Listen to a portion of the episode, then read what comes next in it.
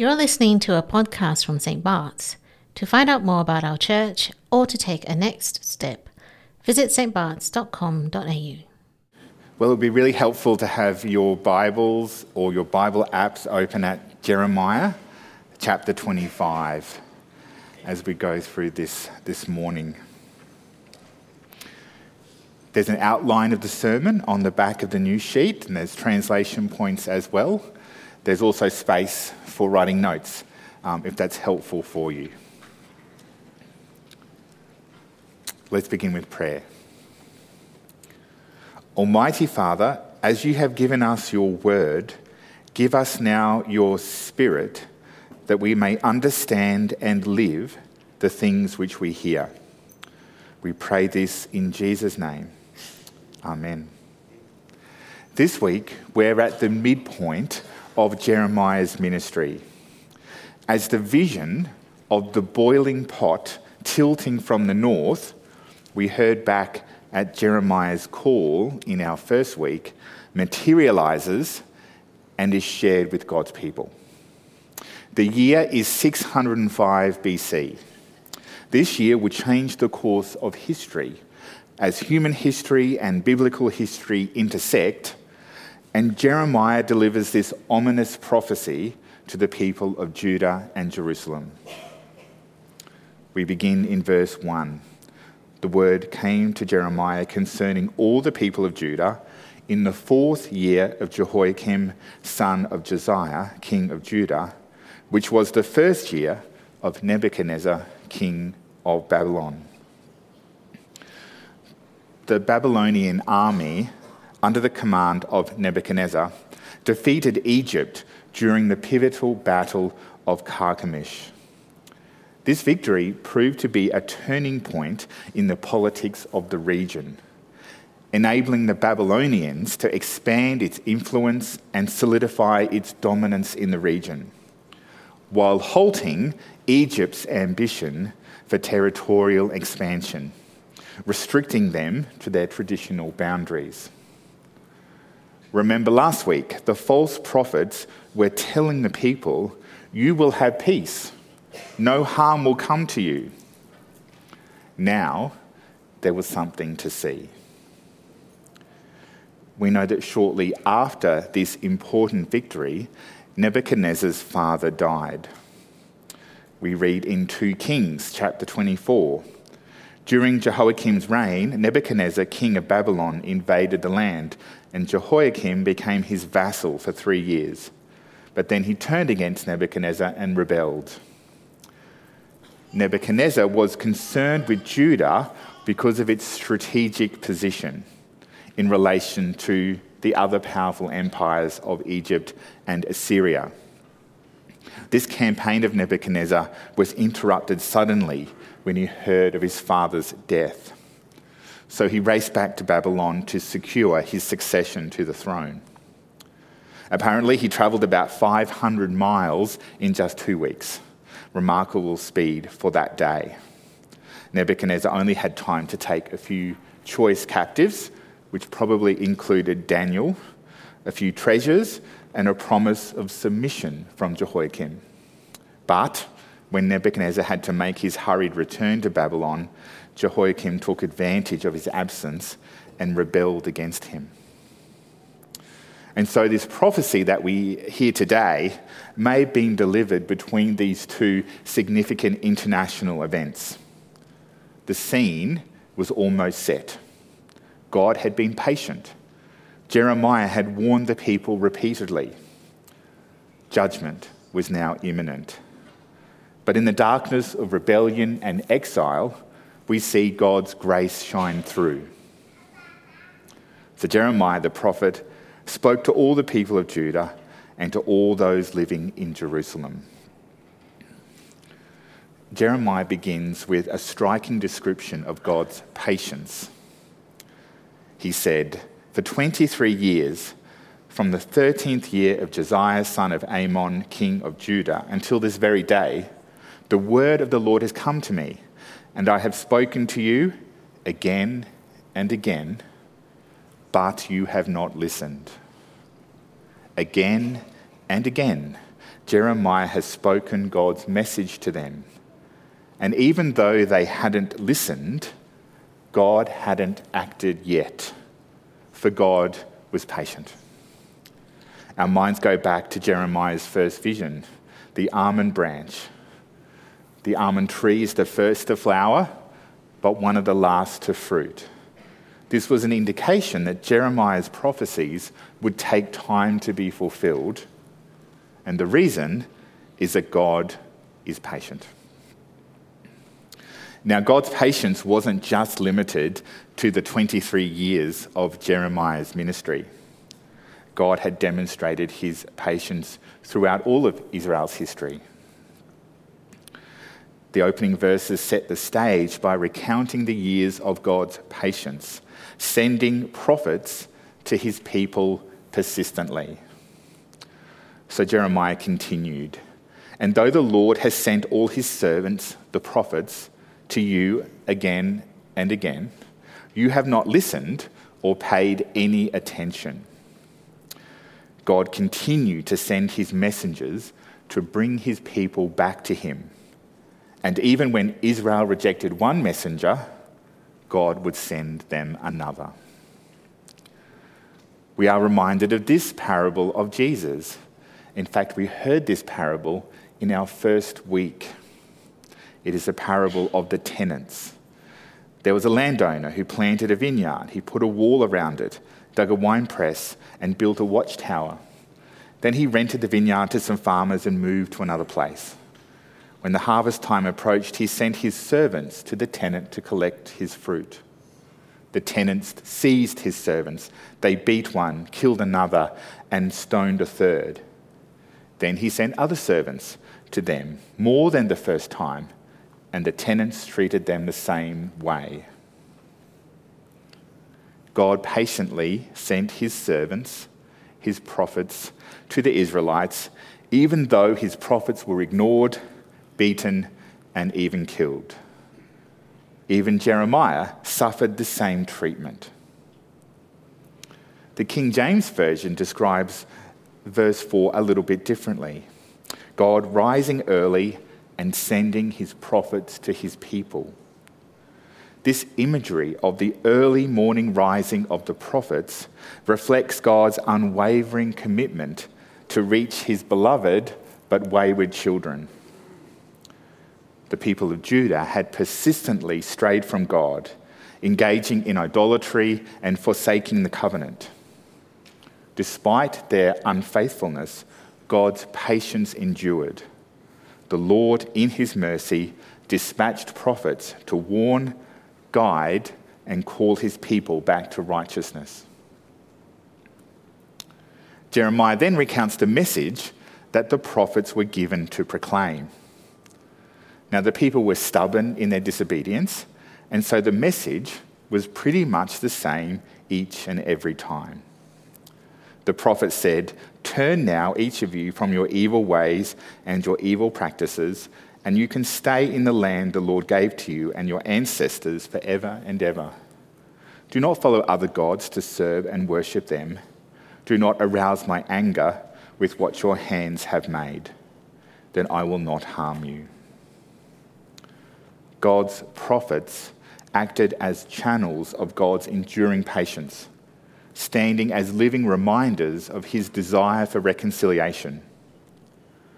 Through their words, God sought to communicate not only the seriousness of the people's sins, but also the depth of his love and his longing for their return.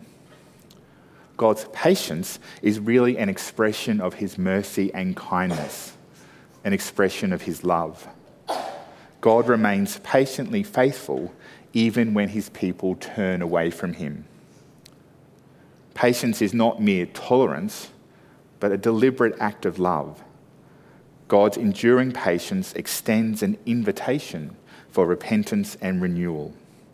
It calls us to return to Him, acknowledging our waywardness and embracing the path of righteousness. And as we remember that God is patient with us, we need to remember that God is equally patient with others. especially those we believe deserve God's justice.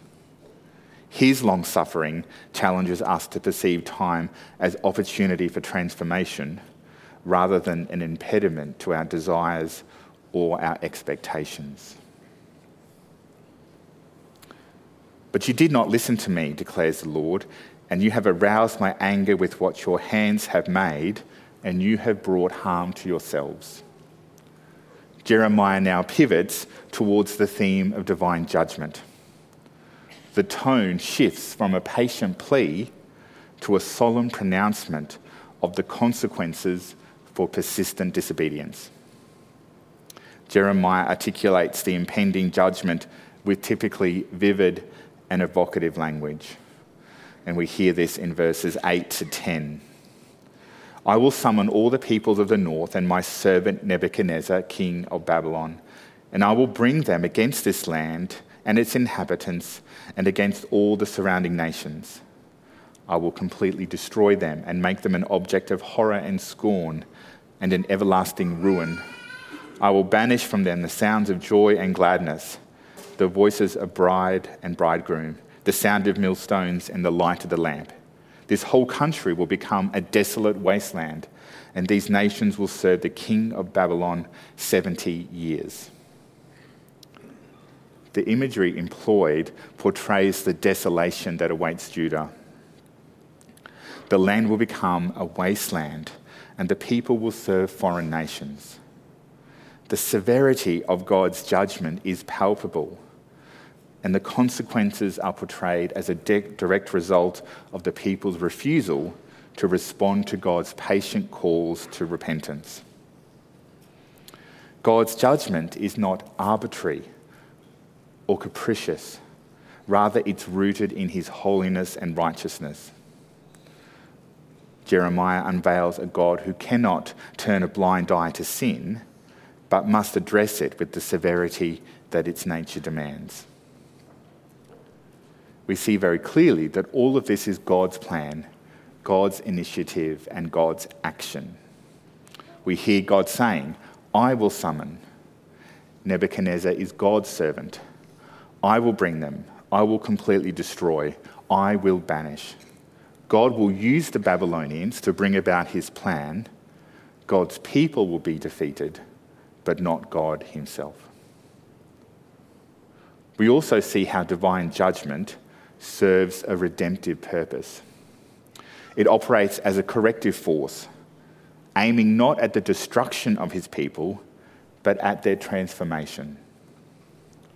God's judgment echoes his call throughout the ages, inviting individuals and nations to consider the consequences of their actions and turn back to the path of righteousness. God's judgment is not separate from his mercy, but rather intertwined with it.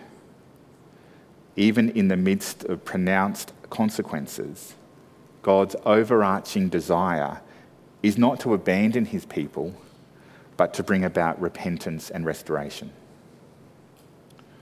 The good news is the destruction of Judah, including Jerusalem and the temple, and the exile of his people is not the end of the story. Just as Jesus' death on the cross is not the end of his story. Jesus' death was not the ultimate failure, but the ultimate expression of God's love and grace. God's grace and mercy now emerges as a beacon of hope amid the looming shadows of judgment.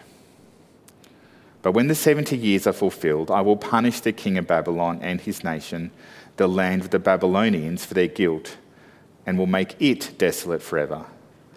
I will bring on that land all the things I've spoken against it all that are written in this book and prophesied by Jeremiah against all the nations.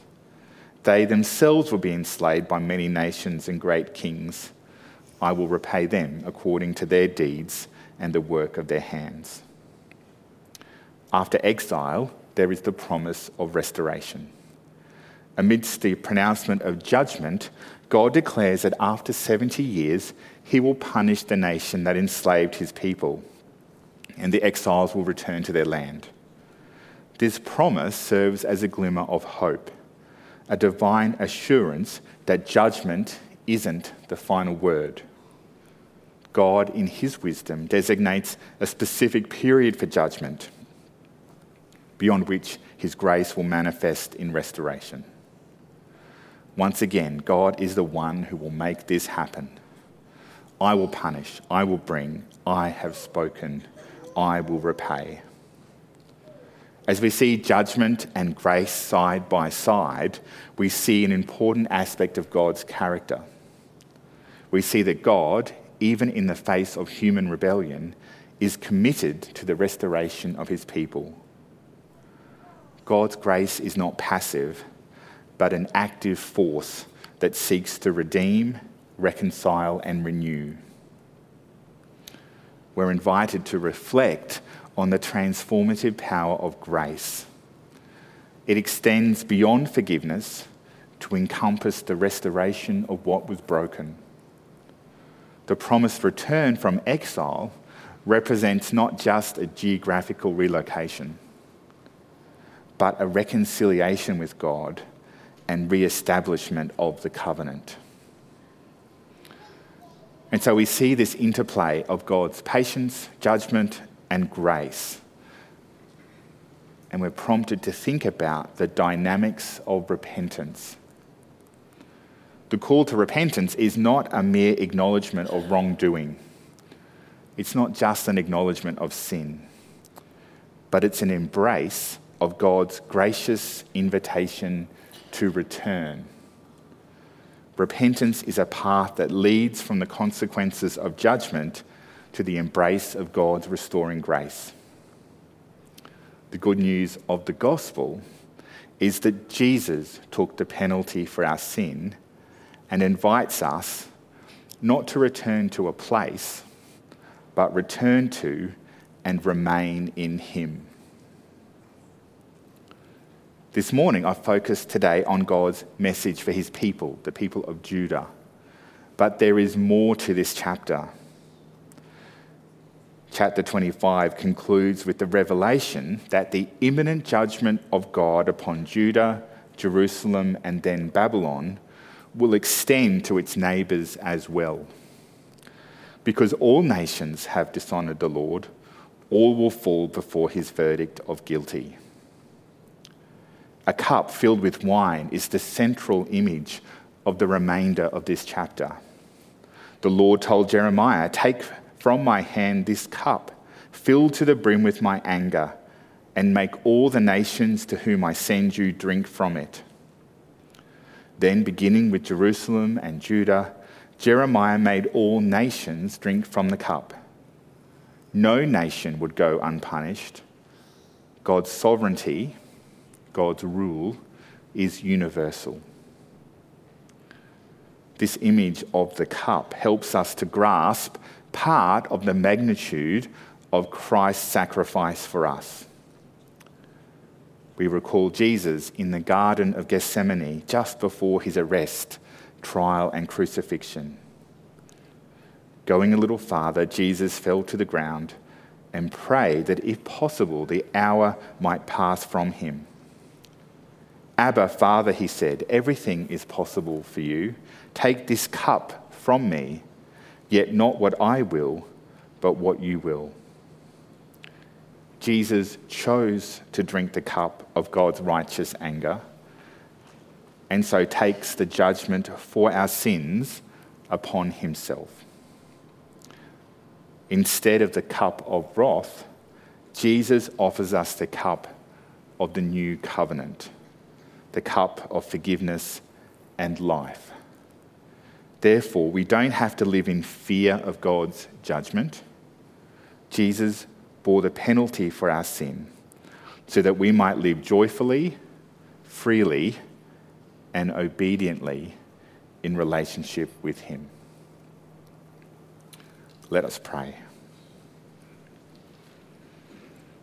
Heavenly Father, we thank you for your patience. We thank you for the so many prophets who have shared your message of judgment and grace. We thank you that you sent Jesus to drink the cup that was destined for us. Help us to live joyfully and freely as we draw closer to you each day in our relationship with you. We pray this in Jesus' name. Amen. This has been a podcast from St. Bart's. To learn more or to take a next step, visit stbarts.com.au.